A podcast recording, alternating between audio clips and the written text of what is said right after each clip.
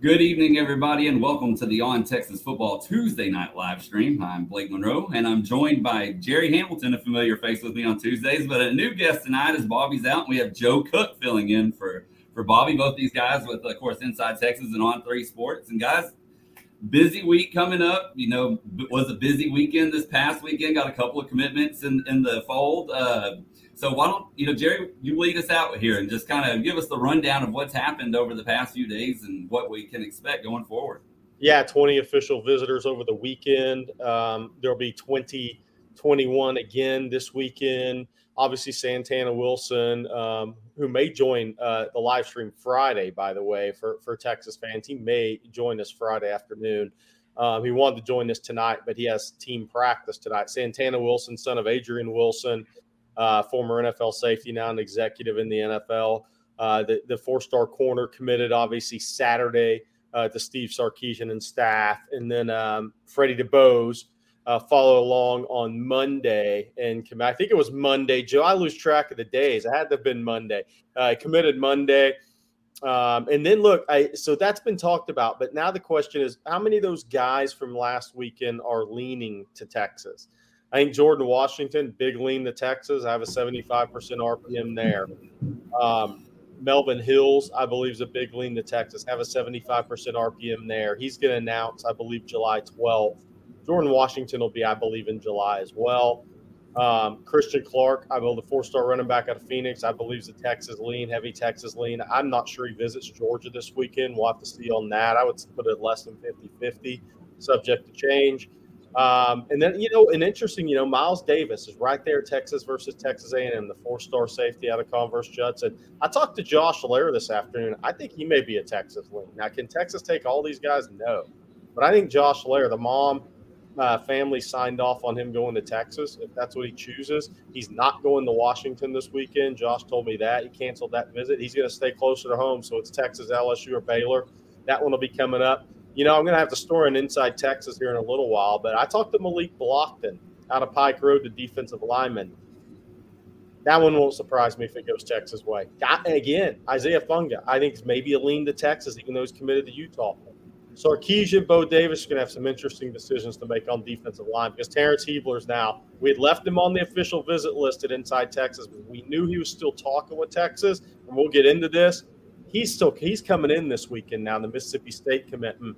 And anytime you're coming in about two and a half weeks after a commitment, that is not a commitment to me. He's making an official visit to Texas for a reason, so we'll see what happens. It's uh, a lot going on at D B and defensive line. They're not going to get all these guys, but they're going to get their majority.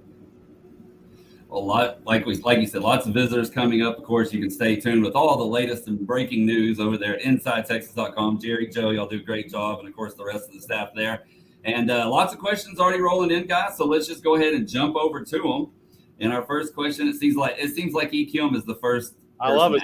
Every, every way. Early bird gets the worm. He says, Jerry and Bobby, we're going to say Jerry and Joe. Best wide receiver and cornerback you've seen in and out of Texas. Texas high school football, Joe. E. Kim loves these questions, and I love these questions. Um, you know, as far as a pure, just straight talent, I mean, it's hard to beat Roy Williams coming out of Odessa Permian for me. I mean, it's just, you know, the guy could long jump twenty-four something. Uh, maybe even he, he may have even hit twenty-five. I can't remember. Uh, but he's the guy that if you were just walking around uh, the practice fields one day and saw a guy that looked like a quarterback that didn't play quarterback, that was Roy Williams back in the day. He was just that level talent. I mean, and he's one of those guys that played football and made a lot of money because he was really good at it versus truly loving the game. Else, I think he could have been a multi-year Pro Bowler and one of those just great, great players. Uh, but as far as just a pure talent, man, there just aren't many guys built like him that could run like he could, uh, that had the length, that had the natural playing strength. I mean, that guy really had just about everything other than the great, great love for the game.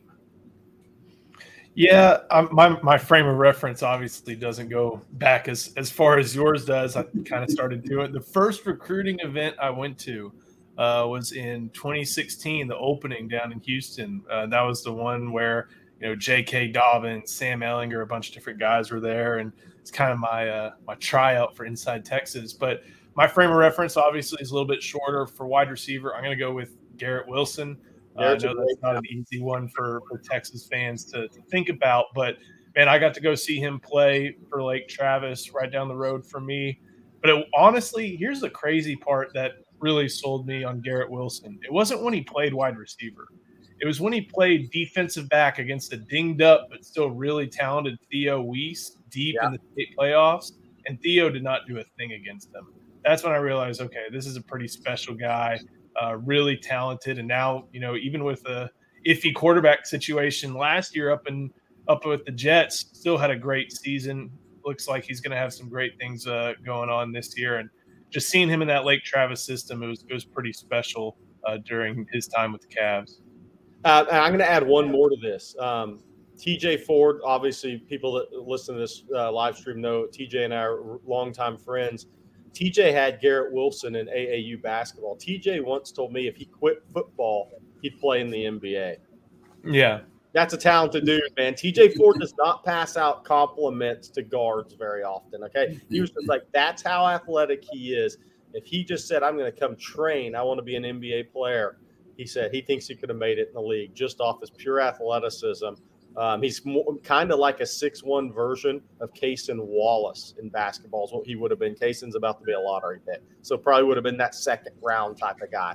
Uh, but yeah, a corner, um, you know, corner's an interesting one. I, give me some time on that one. You know, it, it, there's been so many guys, I mean, out of Texas that were great corners. I mean, uh, some of the best guys didn't even end up making. I mean, I'm not sure there was a guy more physically gifted than a Dorian McCullough, who was part of that two thousand two number one recruiting class. He didn't come close to making it or living up to his talent level, but he was one hellacious talent. Um, that's back when five ten guys that were built like running backs played corner in the N F L. But I mean, you're talking about a guy that ran ten four. Um, so he was uh, he, he was pretty special at corner. Quentin Jammer, somebody brought up Aaron Williams. Quentin Jammer, Quentin Jammer's a hellacious talent for sure. Um, Aaron Williams, uh, obviously out of the Round Rock area. Um, people have asked, let's get to this. People, a number of people asked if Hudson skipping is Texas official. Yes, he's not visiting Texas. Uh, he's expected to commit to Texas Tech later this week. Um, so that would that we'll get that one out of the way, and then people can start from there. I'm sure we'll circle back to that one many times throughout this next hour here. All right, guys, we got a uh, super chat here, and this one from Jesse Ullman. We want to thank him. And he says, how does DuBois compare to Demas? I love well, the, I love the question. It makes me laugh. I mean, uh, yeah. Go ahead. I, go ahead, Joe. I want to be careful with my answer here. Fair enough. I'll I'll keep it on field. Um, the thing about uh, DeMond Demas was no matter what he did off the field, impressive physical talent. Like oh, yeah. The guy did backflips like I can jump that high off the ground. Like he is super impressive, um, physically explosive, had speed at six five, uh, but just didn't do the things necessary to stay on a football field. Uh, you know, not the U I L stuff, but just, you know, off the field at A and M.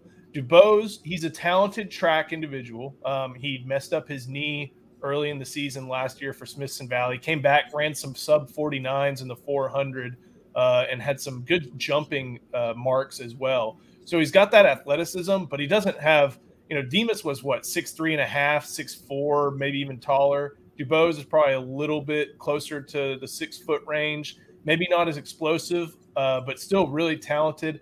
Probably a little bit better receiver than Demas was. Demas is a better athlete, uh, but I think DuBose probably has a, a little bit, uh, at, at least at this stage, Um, a little bit more on him as far as being a receiver. Uh, big year for him. Um, we heard a lot of positives about him over on Inside Texas. Uh, people from Smithson Valley uh, talked about how he was a really good teammate uh, throughout the process a- after his injury. Um, and I think just seeing him come on the track, not just run straight, doing the curves too. That's that's kind of a challenge when you have a knee injury, uh, being able to do the curves, and not just one but two curves, and do it really well, I think is a, a good sign. And uh, he was someone that a lot of different programs wanted. I know he visited Tennessee. I think he took a Texas A and M visit several times in the process. And uh, it turns out in the end, it was the Longhorns that won out for his services. Um, Joe said a lot on that. We got so many questions. I'll just say this. Uh, DuBose came back seven months after an A C L uh, injury to compete in the state track meet. Uh, Demas would not have. Moving on. All right, guys, we got another super chat here. This one from Kale Sherrod, and he says, with Hudson out on Texas, what wide receivers are must-gets to save the wide receiver recruiting class? Well, I mean, look, look uh, Ryan Wingo was in town last weekend, number twenty-seven, ranked prospect in the in the on-three industry rankings. Texas has a legit puncher shot at him out of Saint Louis, Missouri. Uh, Arch Manning was his host. You don't have Arch Manning host a wide receiver unless you think you got a chance at him. So we'll just start there and probably leave that one there. He had a great visit. He's posted. He's been on uh, photos with Jordan Ross, the edge prospect out of Vestavia Hills in Birmingham, who I actually think Texas may have a shot with here because of the academic athletic piece. Somebody somebody asked a question on Jordan Ross later. Uh, I believe he's ranked number twenty-six in the country. Uh, but Ryan Wingo, Parker Livingstone comes in this weekend, uh, low four-star prospect, four-star prospect out of Lovejoy. Um, I, we all think he commits to Texas at Inside Texas. Uh, Terry Bussey comes in this weekend. I believe he's at L S U unofficially today. A and M's had a big lead there. He's he's become a guy that was recruited as an athlete, but now at wide receiver as a slot. Um, the question is, is tech, how far can, uh, how much ground can Texas make up, and how quickly can they do it? He visited Oklahoma last weekend for their another attempt at a barbecue weekend, which uh, probably went better than Lincoln Riley's attempt a few years ago. That's still on the internet everywhere. Um, so you know, uh, but I think uh, I, I think Texas will be fine at wideout. You know, I, I, I think they're going to be fine. I think the, here's the thing to remember. Um, This is the one position in the portal where you can absolutely go get as high-end talent as you can in the high school level, but with more experience. And, and I mean, look, eighty, Texas couldn't have recruited a wide receiver last year, and that includes Johntay Cook and DeAndre Moore, that it, is it ready to come in and be a player year one like Adonai Mitchell. So that's what you can get in the portal. The portal has big-time wide receiver talent every year. I mean, most Texas fans know what Isaiah Nair would have looked like if he hadn't torn his A C L. Um, so I, I'm not worried about wide receiver in Texas at all. I'm one that views Micah Hudson as a really good player. We just talked about the best receivers we've seen. He's not Roy Williams. I, I want Texas fans to understand it. He's a very good player. He should be an N F L draft pick one day. He's not Roy Williams. Um, those guys are very, very, very rare. And, and I think Mike is a tremendous prospect, but I don't think he's very, very rare. All right. Well, we got lots more rolling in. I want to thank Kale and Jesse both. But before we get to the next topic, guys, got to talk about Energy Texas real quick. And Energy Texas, they're here to help Texans take their energy savings by the horns. With their Freedom Flex plan for four dollars and ninety-five cents a month, you can switch plans every thirty days without penalty. You enjoy Texas-sized rewards and Texcellent customer service that you can hang your hat on. They serve Texans without the bull. So go and check them out at energy texas dot com. Give them a call and see if they can help you. Okay, so switching gears for just a minute, Jerry, we got a basketball question for you. And it's Sark After Dark. He wants to know, will Texas be offering Jermaine O'Neal Junior? Um, it's a great question. I know they like him quite a bit. Uh, I think they're watching him again this weekend. Uh, there's a big A A U event up in Dallas I believe he's playing in. Um, uh, I, I'll be surprised if they don't. Um, at the end of the day, I do know they like him a lot. That twenty twenty-five class in Texas is absolutely loaded. I mean, absolutely loaded. I know they love his skill set for a young guy. Obviously, you can see there, he's part of that twenty twenty-five class in Texas.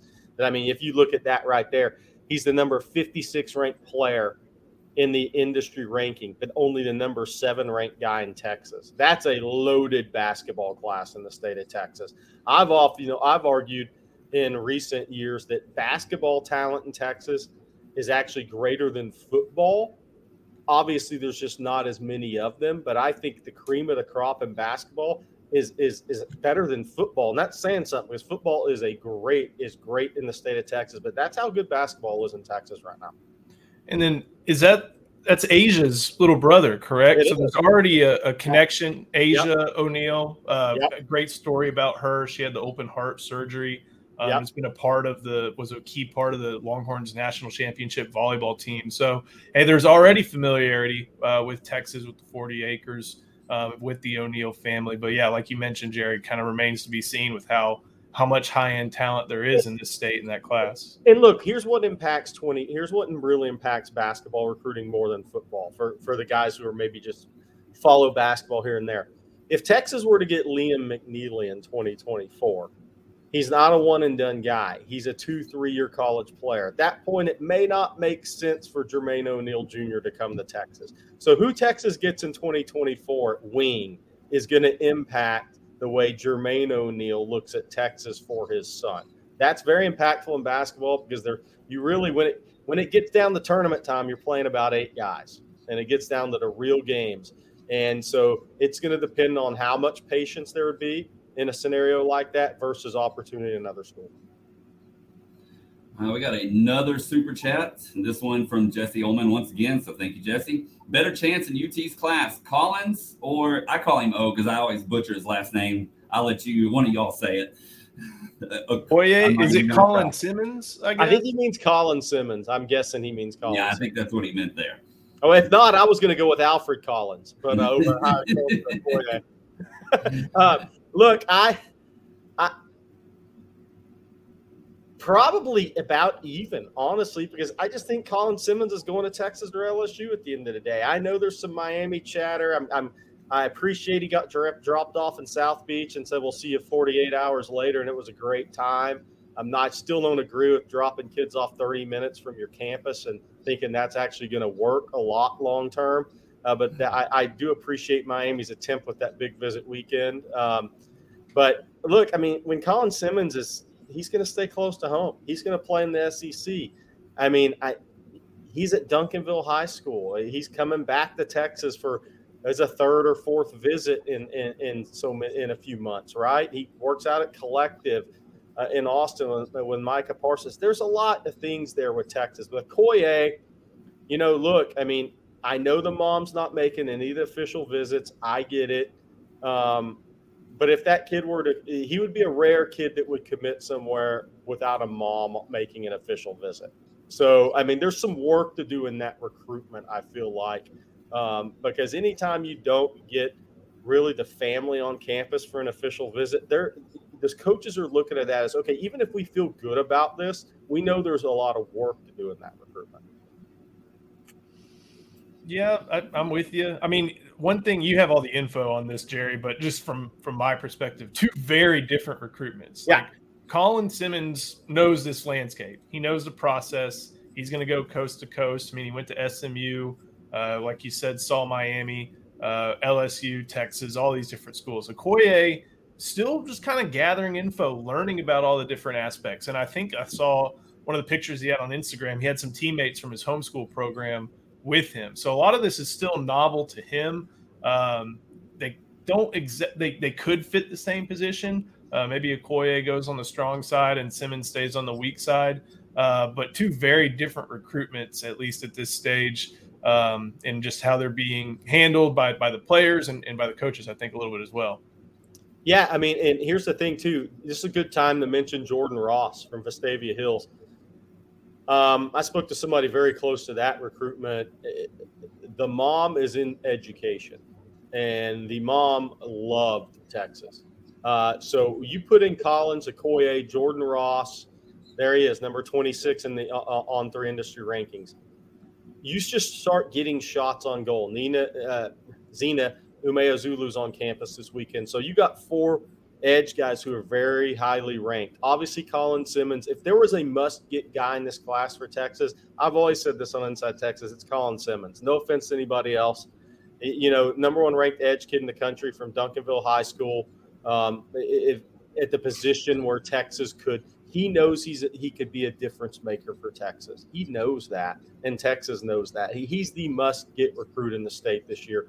Uh, but Okoye – Jordan Ross. I mean, Texas got some really good shots on goal here. They just need to get two of them, but one of those does need to be Colin. Well, gentlemen, we're going to switch gears for a minute. This question here by Zachary Mead. We're going to go over to some team questions. What do y'all think about the upcoming season and the impact that the freshmen will have? I think Joe Cook wrote on this very recently. Yeah, I uh, one of the things we're we're kind of doing with the network is focusing on the freshman class that's coming in. And I wrote something today, five instant impact candidates from the twenty twenty-three class. Um, I mean, that's just, you know, talking about five. One of them is not Arch Manning. And I think that's, you know, maybe to outside observers or Stuart Mandel, maybe a little bit surprising, but uh, you know, there's, there's a line there, and maybe he jumps in line next year, but at least for right now. And, you know, and let, if fall camp proceeds how we expect it to go, it's going to be Quinn Ewers' job. Uh, on that article, I had five. I said that uh, DeAndre Moore and Johntay Cook would have an impact probably pretty early. Manny Muhammad at corner, C J Baxter, and then I put Anthony Hill because I don't think there's a better pass rusher than Anthony Hill. I don't think there may there may not be a better downhill player on the team than Anthony Hill, but a lot of things he's going to have to work on are play recognition, you know, moving backwards. That's something that he didn't have to do a lot of at Denton Ryan. Uh, but Pete Kwiatkowski's smart enough to figure out how to make sure that, you know, the, the his skill set is utilized.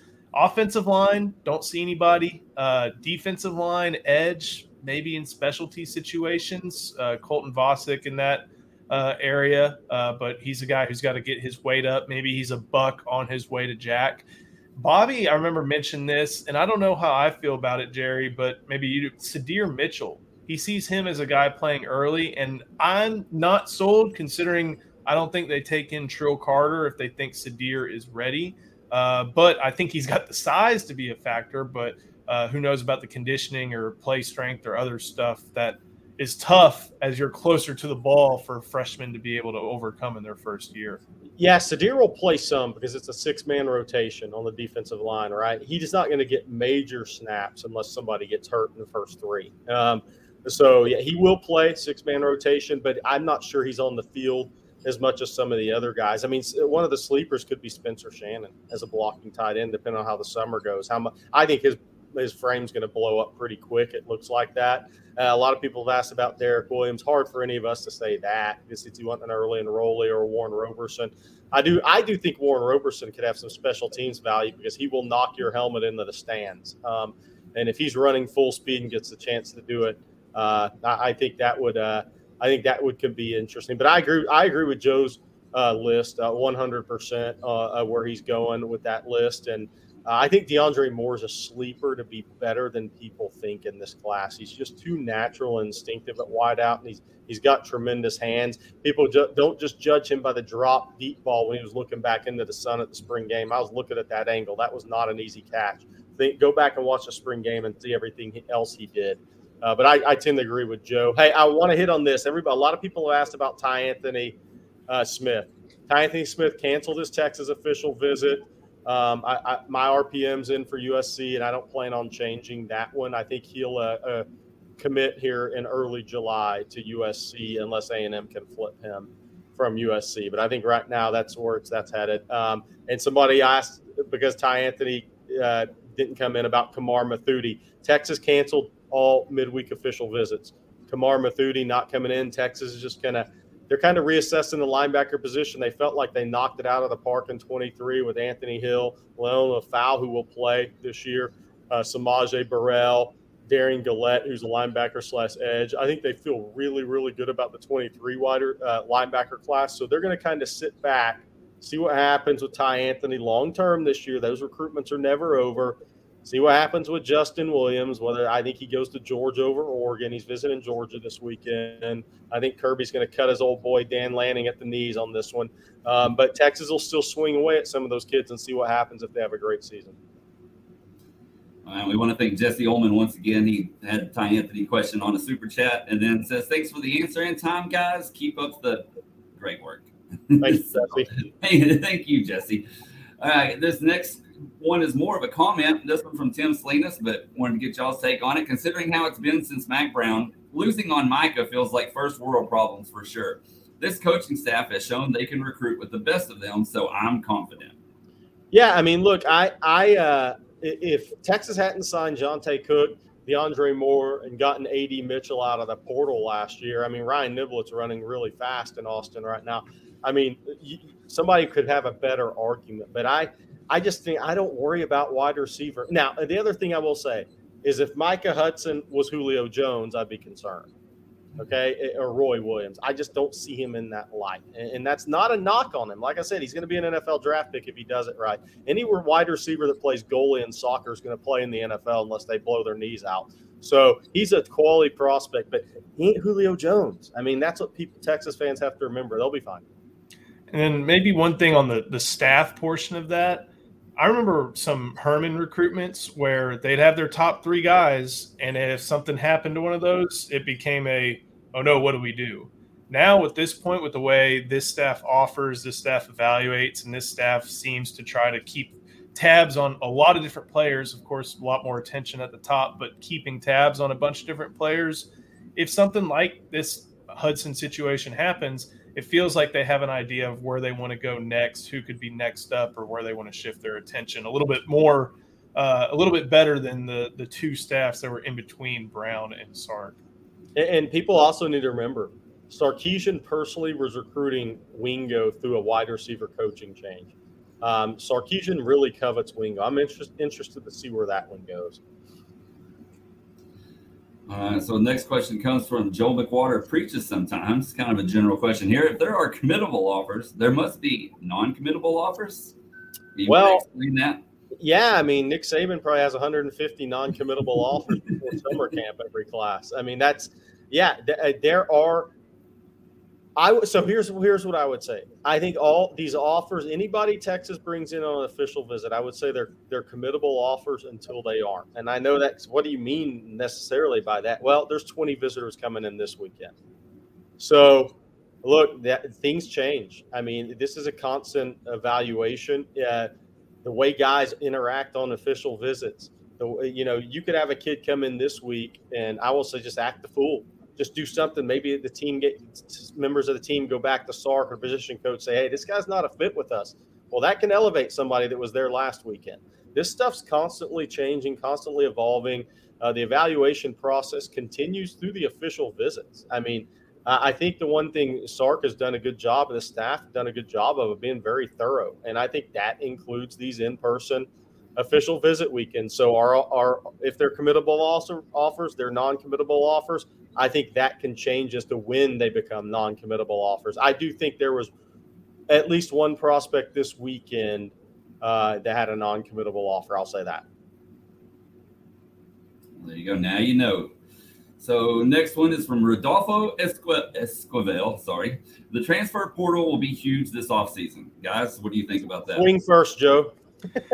Oh, man, this one's tough. Well, it, uh, you got to think about the senior class a little bit. So you're getting the very some of the very last COVID seniors out. Uh, you're getting some of the twenty nineteen and maybe some twenty twenty guys who decide to leave um, or, you know, maybe they transfer out as well. Um, and then you have to think about positions of need. You're, you're probably good on the offensive line. Uh, you don't probably don't need to go there. Um, there may be some defensive spots that they want to take some portal additions at. Um, maybe some, if they can, I mean, every, every program in the country wants a premier pass rusher. Everybody does. And they rarely appear in the portal. That's the thing about the portal. It's not just, oh, there's always players there. Like the player you want and need has to be there. So any premier pass rusher, maybe even any defensive lineman, uh, to make an impact, uh, in the twenty twenty-four season, maybe that's where they look. Uh, but, you know, we have to see what happens this year. We have to see what happens with the class. Um, we'll have an idea maybe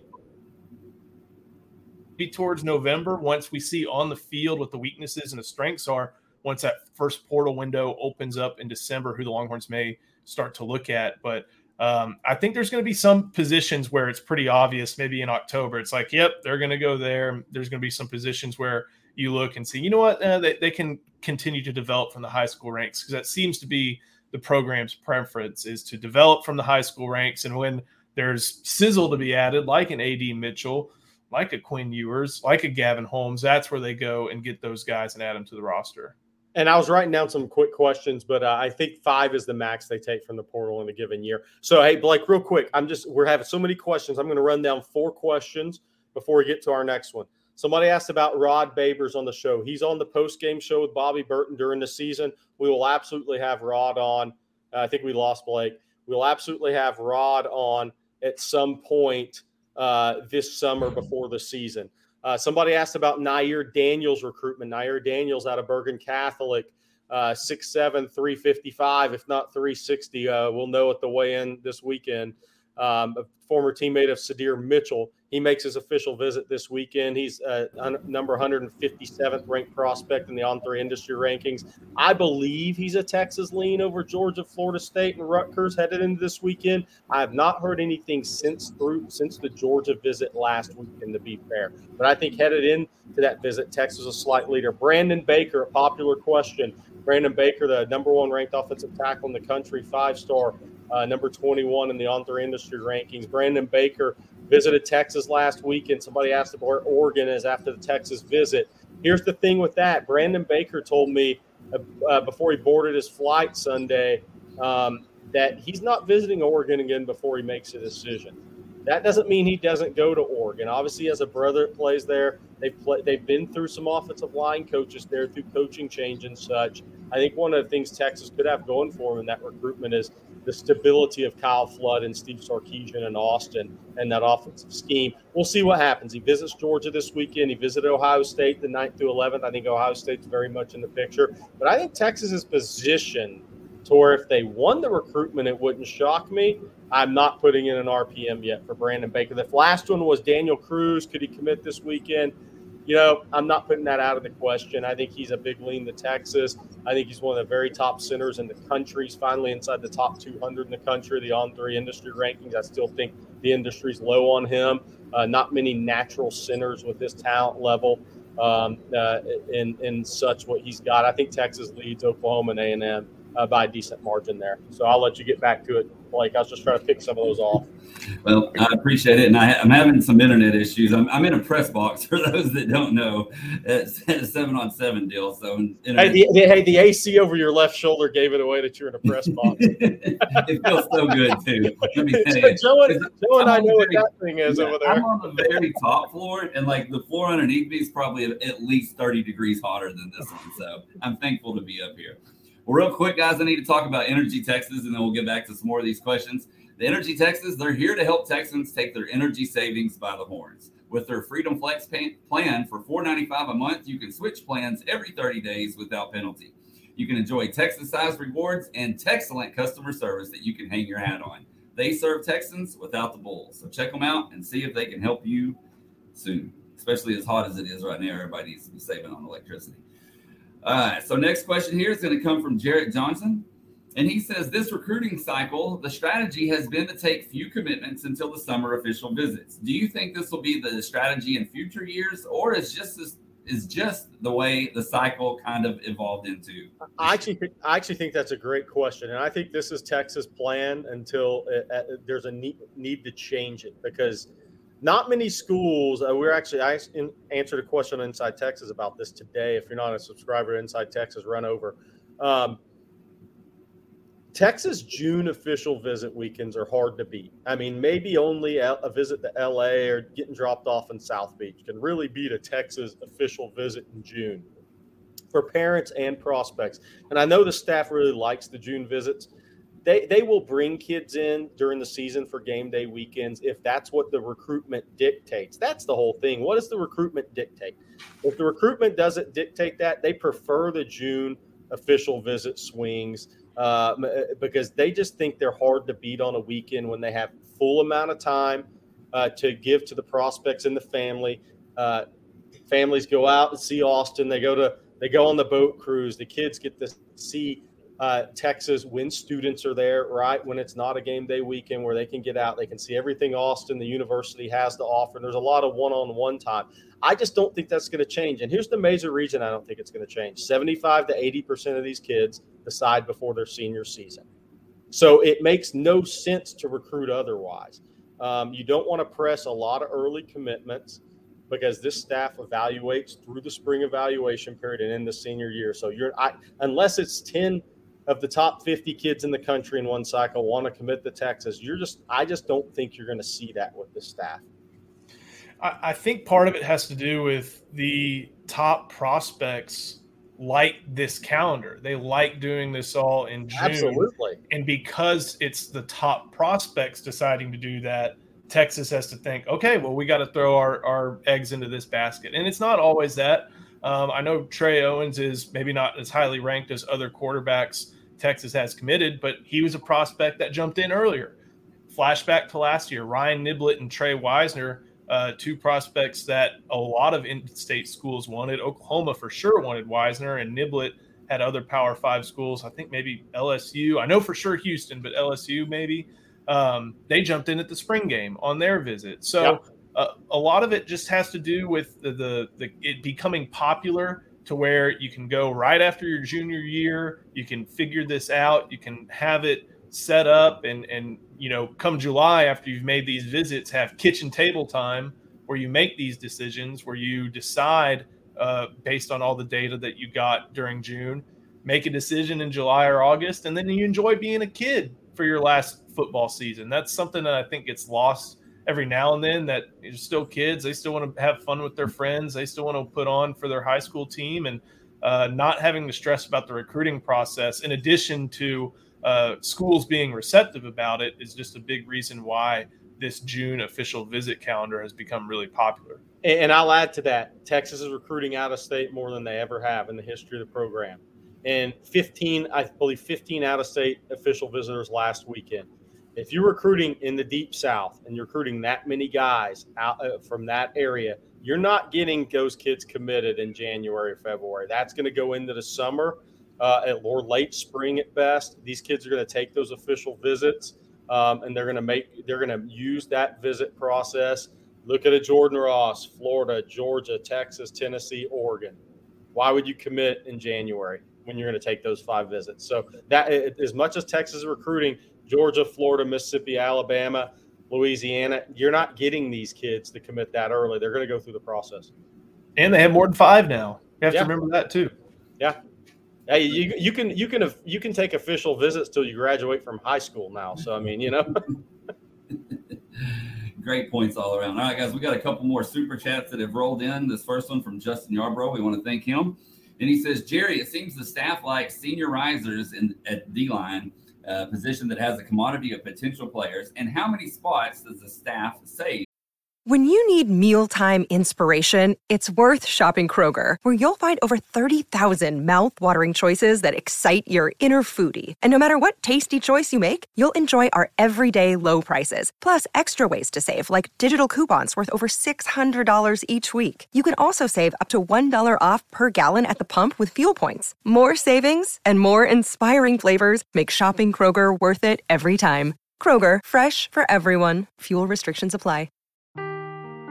Seeking the truth never gets old. Introducing June's Journey, the free-to-play mobile game that will immerse you in a thrilling murder mystery. Join June Parker as she uncovers hidden objects and clues to solve her sister's death in a beautifully illustrated world set in the roaring twenties. With new chapters added every week, the excitement never ends. Download June's Journey now on your Android or iOS device, or play on P C through Facebook Games. For seniorizers. I think how many they save kind of dep- depends on uh, after June, July, what their needs are, um, then what it looks like as far as kids that could leave early for the N F L, or maybe guys they think are going to portal, or if they really find somebody on that level. Um, you know, D-line position, I think I actually think there may be one spot left when the season hits, but I think I think the position's pretty much going to be full.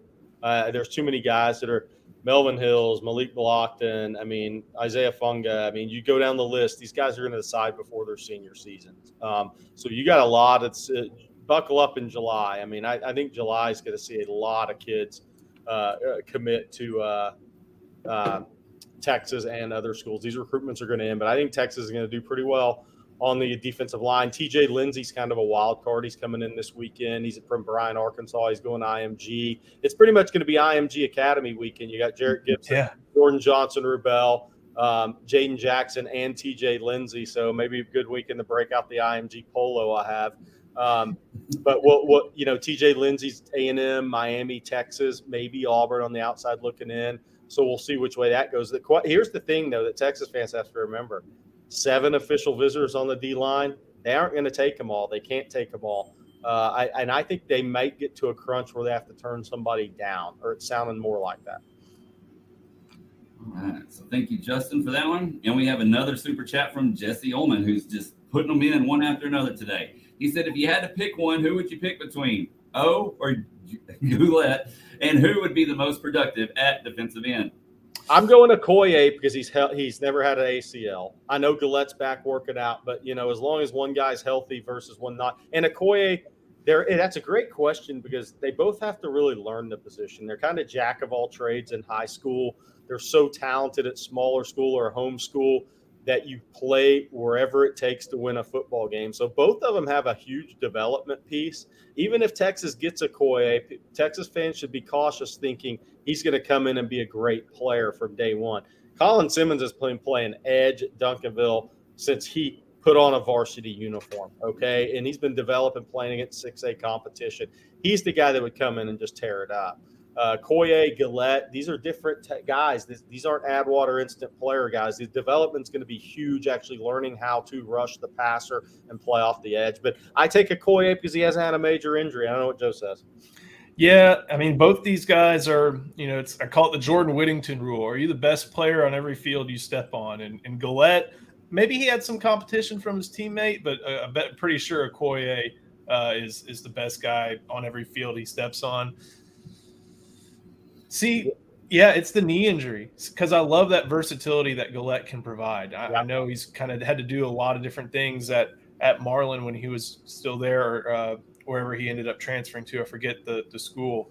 Uh, but, you know, he had to do a lot of different things, and I, I like that versatility. It's just that knee injury, and I feel like Okoye, you know, I haven't been able to watch a ton of his film, but it kind of reminds me of, you know, these high effort players who, you know, are physical beasts and, you know, are going to give great effort on every single play, but who knows how their hands are yet? Who knows, you know, if they know how to put together a pass rush repertoire, things like that. But I think Okoye has the physical traits being, you know, almost six five and, you know, two forty with Justin Wells going and seeing him up, up in Oklahoma to where that type of upside. And if he, he's doing stuff like, still playing receiver at that level and, you know, put the ball in his hands at quarterback. I'm going to pick him, but I still like Goulet at the same time. I like that versatility he provides. Hey, uh, Blake, I'm going to hit three more questions that have been yeah. firing through. Uh, Hunter Modden's been uh, one that's been asked a few times. I do not expect Hunter Modden in the twenty twenty-four class for Texas Longhorns. How that's going to play out, when that plays out, I don't know. I just don't expect him in the class. Uh, somebody asked about what's an R P M because I've said that. That's the on-through recruiting prediction machine. Uh, those of us uh, with Inside Texas, On three, all the fan site networks, uh, we can put in predictions for where players are going to go. That can either be from uh, five percent to one hundred percent. I actually put in one hundred percent for Micah Hudson uh, this afternoon, by the way, to Texas Tech. Um, first one hundred percent I've ever put in. Um, but uh, so that's one. And then somebody asked about December decisions. I look, I mean, this is where recruiting's funny. Micah Hudson was supposed to be a December decision. Well, I didn't ever really buy that. Uh, but that's what a lot of people were being told. A lot of times this stuff doesn't work out. There's a lot of pressure. We're in the N I L world, in the N I L space now. Not many recruitments are actually going to go to December. Uh, if there's one that could, it could be Colin Simmons. He does have the Florida uh, L S U official visit scheduled for November eleventh when Florida goes there. I could just as easily see Colin committing before then and still taking a couple of visits. So it's to be determined on these guys. I, but again, seventy-five to eighty percent of these kids are going to decide before their senior year. Another ten percent are going to decide right early in September after a couple of game day official visits. The pool around December is very few. Uh, we write more. Joe can talk. We can talk about this. We write more what they mean stories than who's than who's actually going to commit in December. We're actually scrambling for things to write because these mm-hmm. classes are pretty much wrapped up in December. Yeah, might be a little bit different this year with guys like Simmons. I think Selman Bridges at this point is someone who could uh, – he said he wants to go towards December, but, you know, yeah. it, it doesn't always stay that way. It's not something written in stone. So, um, yeah, there's a lot more uh, stuff about the upcoming news in the summer than uh, what's going to be written about recruiting in December. That'll be more reflective instead of uh, looking forward.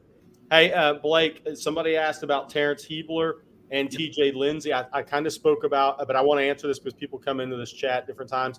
I spoke about T J Lindsey's coming in this weekend. That's the six five, two seventy-five pound um, defensive lineman out of Bryan, Arkansas, who's going to be at I M G next year. I think A and M – I think I talked to somebody on the Miami side. They thought A and M had the lead coming into the Miami visit two weeks ago.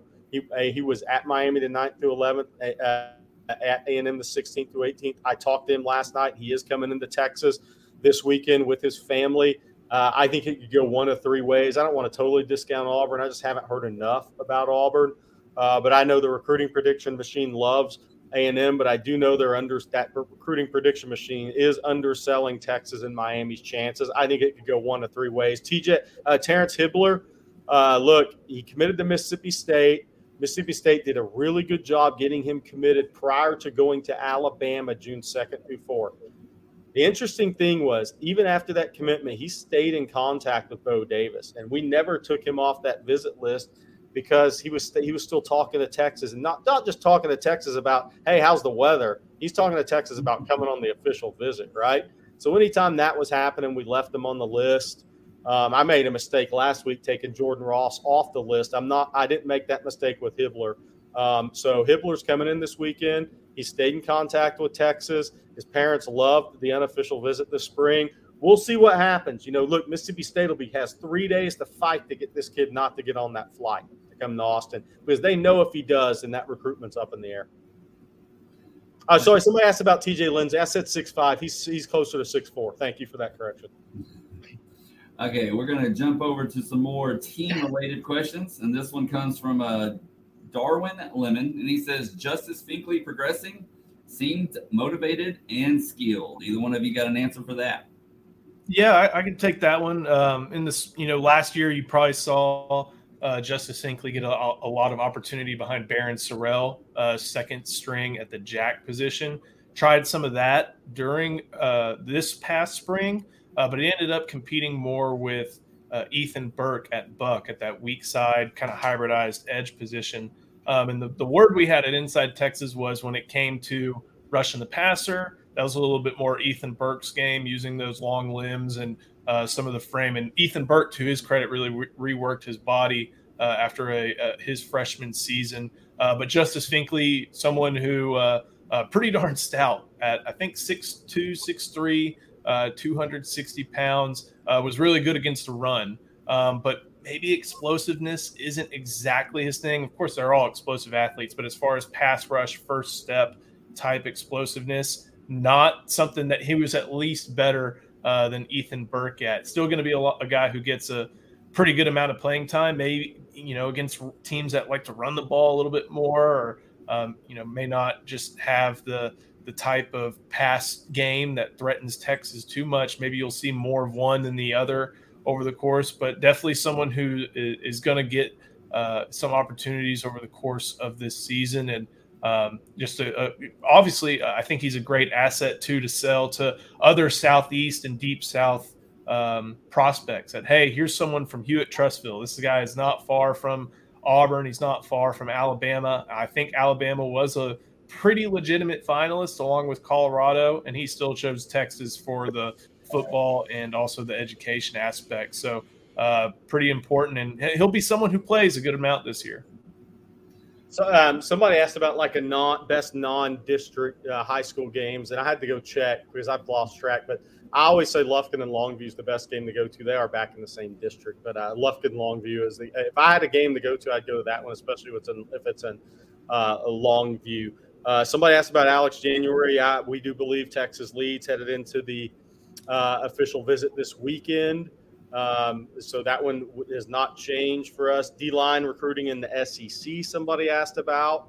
Um, look, here's the one thing I'll say is don't just get caught up in the star rankings on the defensive line recruiting. I know Georgia, Alabama, Clemson, Ohio State. I get it. Uh, Jordan Davis was a three-star prospect when he came to uh, Georgia out of Uh, Charlotte, uh, Mallard Creek. So not all prospects that even go there are four-star, high four-star and five-star guys. Um, we did. We talked about this last Friday, I believe.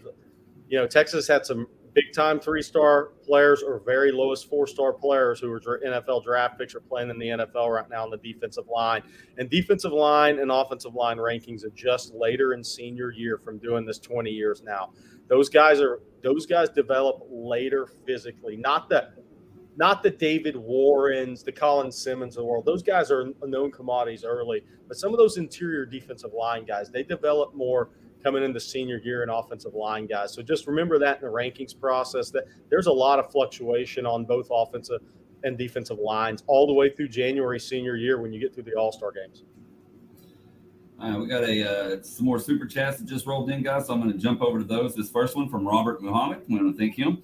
How many players do you think Texas signs in the class of twenty-four? Who do you think are the three biggest names? Who has the best twenty twenty-three, Sweat or Murphy? So any order y'all want to go in? Yeah, and, and, and Robert's never said if he's related to Malik, but if he ever does, I don't think he is. Maybe he did. Um, how many players do I think Texas signs in twenty-four?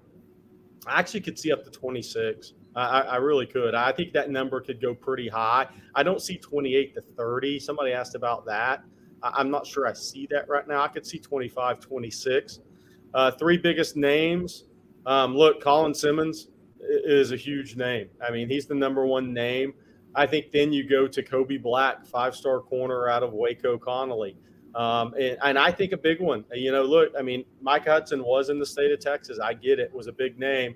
Um, But when I saw Ryan Wingo was visiting, that one caught my attention. I'm not saying Ryan Wingo is going to be a first-round pick at wideout, but very much for the reasons that Cedric Baxter was such a huge recruit for Texas last class. Texas had never gone into Orlando or the state of Florida and signed a number one running back in the country. I thought for years Texas should recruit Saint Louis more. Oklahoma has made a living in Kansas City and Saint Louis.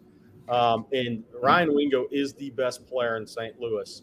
Uh, and he was on campus last June, and he was back officially last weekend. I would love to see Texas win a recruitment in Saint Louis because I think that this staff could have success there. And if they find success in a guy like Wingo, why not go back? They tried on Williams Nwori, uh, the big-time five-star edge this year. They couldn't get in on him. But I think that's an area that Texas has missed in recruiting for many years. So I think that makes it a big recruitment. The other one's Daniel Calhoun, offensive tackle out of Atlanta. And I know the Texas fans are salivating at beating Kirby Smart for an offensive tackle out of Atlanta. His dad played at Bama, so he's not the typical kid that grows up in Georgia with Georgia uh, jersey on when he's three years old. But still, if Texas were to go in to Atlanta and get one of the top tackles in the country that Georgia covets and Alabama covets and Tennessee covets, that's the short choice of Kyle Flood. That would be a pretty big recruiting win. Uh, Joe, you want to take a swing on Sweat and Murphy? Yeah, I'll do one thing about the class. Uh, Steve Sarkisian throughout his tenure says, I'm going to take a full class. Now, that could mean twenty-four. Like you said, Jared, could mean twenty-six, but it's going to be in that range. You know, if I think if he says publicly that it's a little bit different and they're taking fewer guys, that's the only time you'd probably see some uh, variance. But for the most part, you're going to be in that twenty-four, twenty-five range. Um, I like that you mentioned Gibson, uh, Jarrett Gibson for that second question. Uh, agree with all the other names you mentioned. I think Jarrett Gibson, what he may not have in top end speed, man, between the tackles when he's working, uh, he works the speed ladder probably uh, as well as anybody uh, in high school right now. And then best twenty twenty-three. Here's the thing. I think they set up Byron Murphy. You could make an argument that Byron Murphy without a premier pass rusher, and that's not to knock uh, Baron Sorrell. That's not to knock the, the guys who are currently at Buck. You could make an argument that, that Byron Murphy is the guy who is the best at getting after the passer. So if you've got a three hundred fifty-something pound Tavondre Sweat who can go occupy two guys, you can do some things with maybe uh, Jalen Ford, whoever ends up at will, or maybe if you're playing with a Sam linebacker, you can maneuver things to where Byron Murphy gets some one-on-ones. I don't know about impact-wise uh, because, I mean, if, if if Tavondre Sweat's taking two guys to be able to let uh, Murphy do those things, Murphy's going to count the stats up. So it could just be, uh, you know, those two playing off of each other. But I think in the stat book, uh, in the stat sheet, you may see Byron Murphy reap the benefits of the way they deploy those two at the tackle position. All right, guys, we got about ten, fifteen minutes left, so you got plenty of time to still get some of your questions in. We got a couple more super chats, but before we get to those, I need to tell everybody about Energy Texas one last time. They're here to help Texans take their energy savings by the horns with their Freedom Flex plan for four dollars and ninety-five cents a month. You can switch plans every thirty every thirty days without penalty. You can enjoy Texas-sized rewards and excellent customer service that you can hang your hat on. They serve Texans without the bull. Go check them out, energy texas dot com. or give them a call at the eight five five number on the screen. So we want to thank them for sponsoring the show each and every Tuesday night. And now that next super chat comes from Jesse Ullman again. Any updates on the new coaching hires and how they might be helping already? I'll, t- I'll tell you what, I'm going to take, I'm going to say something on this that's that's going to be interesting. Um, I think one of the hires is going to greatly help Sark and Quinn, or the, the starting quarterback moving forward at Texas. Um, last year, because Sark's the head coach in the game and Milwey's in the box, there wasn't, when Quinn came off the field, there wasn't that guy that went straight to him and said, okay, here's what we're seeing, blah, blah, blah, blah, blah, blah, right? Like you see in, in the N F L. I think you're going to see that this year. And I think that's going to be something very noticeable different from last year. And so that one, whoever takes that role of these recent hires is going to be huge for Quinn Ewers and Texas quarterbacks in the future, because Sark can't do it all as the head coach. Um, and A J Milwee is in the booth. Um, so I think that is something to watch, guys, when you're watching Texas play this year. Um, you could go back and watch games on Longhorn Network probably and see that when Quinn came off the field, there wasn't that person there with him. Um, watch that this year. I think that's going to be a big difference. Yeah, um, I'll go on the I, – I like that part, uh, talking about Paul Chryst, and even for Sark, that's a former play-calling head coach himself, and mm-hmm. obviously he's in a position now. Uh, he's not calling plays, but, you know, that that's the type of Monday through Friday uh, edition that's really valuable, that he can tell Sark, hey, you know, think about this, think about this. I don't know how much exactly they can do on game day, but Chris can go to uh, Sark. He can go to Milwee, and Milwee can relay the message. But I'll go with the special teams. Uh, Joe DeCamillis, the the longtime um, special teams guy in the N F L, I think that's big for Jeff Banks because, of course, it's going to help out um, J- Jeff Banks in dealing with Jatavian Sanders. Um, he's supposed to have a big year this year, a guy that, you know, day one, day two at a minimum in, in a lot of people's minds. But Jeff Banks has to find someone to replace Andre Carrick. Uh, has to find – I know, you know, he's in the X F L now. Uh, he has to find someone. He thought he was going to have maybe Jaleel Billingsley for some of those games until Jaleel, you know, ultimately did not really want to do what it took to play football uh, at Texas. So the thing is, Jeff Banks has a big spring and summer and fall ahead of him in making sure that that tight end position, even with the the focus likely on eleven personnel, the one running back, one tight end, you still got to have somebody ready. You have to have that room ready. Um, and I think that, Uh, Joe DeCamillis being able to take some of the pressure off of uh, Jeff Banks, who's really great in his schemes on special teams. Texas prides themselves on that. Um, and also, I'm forgetting his name, unfortunately, but there's a kicking and punting uh, quality control coach. Helps him out as well um, in, in instructing guys like Will Stone and Bert Auburn. So um, I think that that's a big deal. You know, like Jerry was talking about with Paul Chryst and Sark, It, you know, that's the third phase. That's where the hidden yardages are and all the other football cliches. Uh, the presence of a, a, a special assistant for special teams and that having that focus, I think, is going to really help Jeff Banks in a lot of different areas. And somebody came in and said, uh, B- Jeff Banks talked to Quinn coming off the field. That's not what I'm talking about. I'm talking about Banks as a tight ends coach, special teams coach. I'm talking about quarterback centric um, and the way they're watching the game, the way they're delivering information to Quinn. That's going to be – just watch for that in games this year. That's going to be a big change. Somebody asked about this. Recruit y'all love to cover. I – you know, look, I don't know how many guys on here go way back like I do in recruiting. Martellus Bennett was one of the most entertaining, funny guys ever. And I know – I wish Bobby was here because he'd roll his eyes. Uh, because I think Bobby may have been doing the broadcast when Martellus committed to A and M, or maybe was part of that. I can't remember. Martellus Bennett had – about as much personality as any kid I've ever covered. And um, I just, I was purely entertained, and it happened to be that he was a great player and you knew he was going to play in the N F L, um, and that he was also really good in basketball. So when he was like, I might play both, he wasn't just BSing. I can't imagine Martellus in today's social media day and age with N I L. I mean, he would be off the charts great to cover. Um, so I just wanted to answer that one.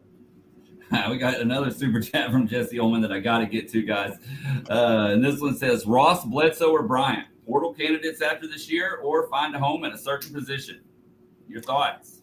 I think all these guys are going to work towards finding their position homes this year, because with uh, Ross, uh, Ross is pretty pretty much a defensive tackle. I don't think that there's a position Ed, Ed, flex. With, you mean no, Ed. Aaron? Uh, oh, Chris Ross. Yes, I'm thinking Aaron Bryant. Aaron yeah. Bryant's a defensive tackle. Yeah, right, correct. There yeah. we go. Uh, from Mississippi, he's yep. three hundred plus pounds. Had a good spring against the run. Yes. Yeah, you're not going to put him on the edge. Ross and Bledsoe, kind of from high school expectations, flip-flopped a little bit. I think there was a thought that Ross was going to be able to grow into a three technique, maybe look like somebody uh, kind of like Moro Ojimo down the road, maybe not all the way up to three hundred, but someone who could uh, do a lot of different things for you. But his frame just didn't take on, not because of lack of effort, just that's how human bodies work sometimes. He stick his frame kind of stuck with that of being more of a uh, edge, a buck, and that's where they worked him in the spring. Uh, Chris Ross, uh, sorry, huh, Chris Ross, edge, Aaron Bryant, defensive tackle, Jerray Bledsoe, they can move him all over. They are so impressed with his athleticism. Jerry, you talked about, you know, when he was back at Marlin, just how impressive he was athletically and how he really made the most of enrolling early last year. I think he only got like a couple games worth of action in, uh, but this is someone they feel like they can use on standard downs, maybe on the edge if they want to get a little bit larger. They feel like they can also maybe bump him inside because of his strength, and he's someone I think who's got a really bright future at Texas. I don't think that Jerray Bledsoe is, is someone I'm worried about uh, hitting the portal. No, I think I think Jerray Bledsoe's upside is remains really high. Uh, people have to remember now, he came out of high school as raw as any defensive line prospect I've covered in a few years. Um, so that he was just, he, you know, he went from Marlin to Bremon, back to Marlin. Um, but you look, he's a kid who was more of a basketball guy than a football guy. He didn't realize he loved football till late. Um, and so he came out as raw as any prospect, uh, but there's a reason uh, Ed Orgeron, Alabama, all these programs wanted him. He is a guy that by year three and four, I really think is, it has a chance to take off as a player. But a lot of that's going to be how patient is he. If he'll have patience and continue to develop, Jerray Bledsoe has N F L potential.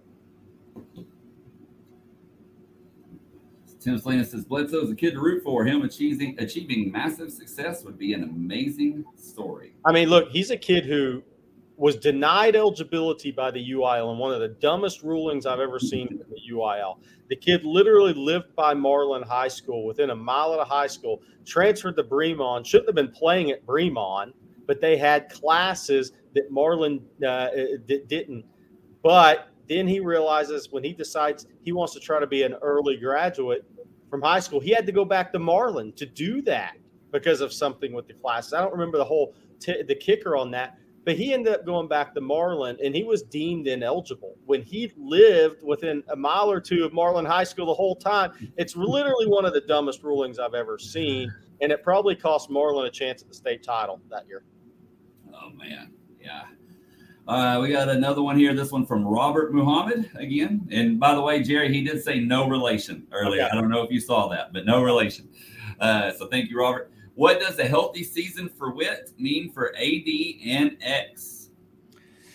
Maybe you want to switch those around. What does okay. a healthy season for A D and X mean for Jordan Whittington? I mean, Jordan Whittington was able to uh, put together his best and full season uh, as a Longhorn, and uh, was second in catches behind Uh, Xavier Worthy. But, you know, we learned in spring about Xavier Worthy's hand injury, and that doesn't excuse everything that happened with Worthy. Uh, but obviously it had a huge factor, and he still turned in a statistically good year, even though there were some low lows in his play. So um, I, I think it's, you know, if you're able to spread the field and have A D Mitchell on the boundary and healthy and ready to roll. We've seen he's a big-time player. He makes plays in big games. If you've got Jordan Whittington there in the slot, also one of the fiercest blockers in the wide receiver room, you're opening things up for Xavier Worthy, who you can move all over the field as well. Oh, and by the way, Jatavian Sanders is still there. So um, I think it's more, what is a healthy Xavier Worthy and A D Mitchell mean for Jordan Whittington? I think that allows him to still have a successful year, because remember last year Texas was probably going to be able to run more personnel packages than, than this year if Isaiah Nayor stayed healthy. I think Nayor was probably going to end up being the guy who played a lot of that spot that Casey Kane did, and Casey Kane did okay, but I think they were higher on Nayor um, throughout the spring and then in fall camp. That kind of changes. They realize, okay, we need to emphasize Bijan and, Ro- and, and Roschon. Our quarterback is still young and inexperienced and learning, so we really need to lean into that run game this year. You hope uh, Quinn Ewers has made those jumps. You you knock on wood for health, and if that happens, I think that that's going to spread safeties a little bit more towards over over the top on Xavier Worthy, over the top on uh, A D Mitchell, and give uh, Jordan Whittington some opportunities underneath that maybe he didn't have a lot last year, because Jordan Whittington, great receiver, but he's not, he didn't do very well against press coverage. And sometimes in twelve personnel, he was on the line of scrimmage and uh, teams could get up in his face. Uh, somebody asked about David Peavy at Duncanville and basketball, Rodney Terry. I do want to answer that. Um, look, I don't think there's a bad relationship there. Um, uh, yeah, Chris Beard signed somebody from Duncanville at Ole Miss. That was a six ten kid whose recruitment really never took off. That, uh, Um, Texas was actually going to was going to monitor him his senior year. Obviously, Beard needed to add a big, uh, another big at Ole Miss. Is Beard's playing much different style Ole Miss needed at Texas, by the way. But now nah, the Holland stuff. I mean, I just I look. David Peavy is going to have a lot of good players come through Duncanville as long as he's there. Rodney Terry is going to recruit Duncanville. There's a twenty twenty-five that's a Texas offer. Caden Edwards there. Um, those relationships aren't going to get sour uh, to the point where you're not recruiting the kids. Hi, guys. We got time for probably about two more questions. We're going to take one more super chat from Tim Salinas. And this is kind of a two-part question here, so bear with me. Hey, hey, by, hey by the way, somebody asked about Jermaine O'Neal Junior He's actually visiting Texas tomorrow. Keep going. There you go. So Tim wants to know, why is the back of the Texas helmet so noisy? But then he elaborates, so give me just a second here. He says, we have the conference logo, a warning label, numbers, American flag, et cetera. Did Coach Royal sign off on that? All righty. Well, the numbers have been there for the longest. So you've always had the, the steer head. You've always had the numbers. You can thank uh, that warning label. That warning label, fun fact, I guess, not actually about concussions. It's about head fractures. That's what that warning label, I think, is about. And it basically says, I mean, hey, it's supposed to help, but it's only a protective equipment. American flag kind of become a constant, and Big twelve logo. Also, uh, just, you know, fact of life. Um, wait till you get to a bowl game. They throw that on there. Um, it's just part of modern football. I did see somebody in the uh, the chat complain about uh, uniforms and the neck logo, and I've even got one in my closet. But they got rid of that neck logo last year. They got rid of the shoulder numbers last year. So uh, the Texas uniforms that, that they currently have uh, look a lot, probably a lot more like the ones of old uh, that that fans are really used to. Uh, than the ones that they were had from uh, twenty thirteen to twenty twenty-one, I think, if I'm not mistaken. Hey, Joe, I got to ask you because we're almost out of time. What's your hat? This is – so my fiance went to Choate Rosemary Hall up in uh, Connecticut, ah. and they actually put some football talent out. I knew I I'd never they, seen that hat before. They are the, the Wild Boars, and they actually put some football talent out. I think they got a Michigan commit right now. Okay. So okay. Pretty interesting, and uh, just – thought I put it on for uh I got I got too many hats. They got to hit Salvation Army, but I, I didn't think that was like Chattanooga, so I I, I guess Chattanooga I knew I was gonna be wrong. I still this one I it's pretty obvious I feel. Yeah, it's like. Pretty obvious, yeah, yeah. we got it. What we got another one from Jesse Ullman, just a comment, and he says, Jerry, I'm volunteering for you for your driver your next big trip. He's been a Marine for twenty-two years. Thank you for your service. And driving everywhere and in any type of vehicle. So, Jerry, there you go. Hey, well, hey, Jesse, I've got to go see K J Lacey a couple times uh, next year. Maybe stop by the South Alabama football office, say hello to Coach Major Applewhite. So, hey, maybe we'll make a roadie. There you go. You have to look Jesse up.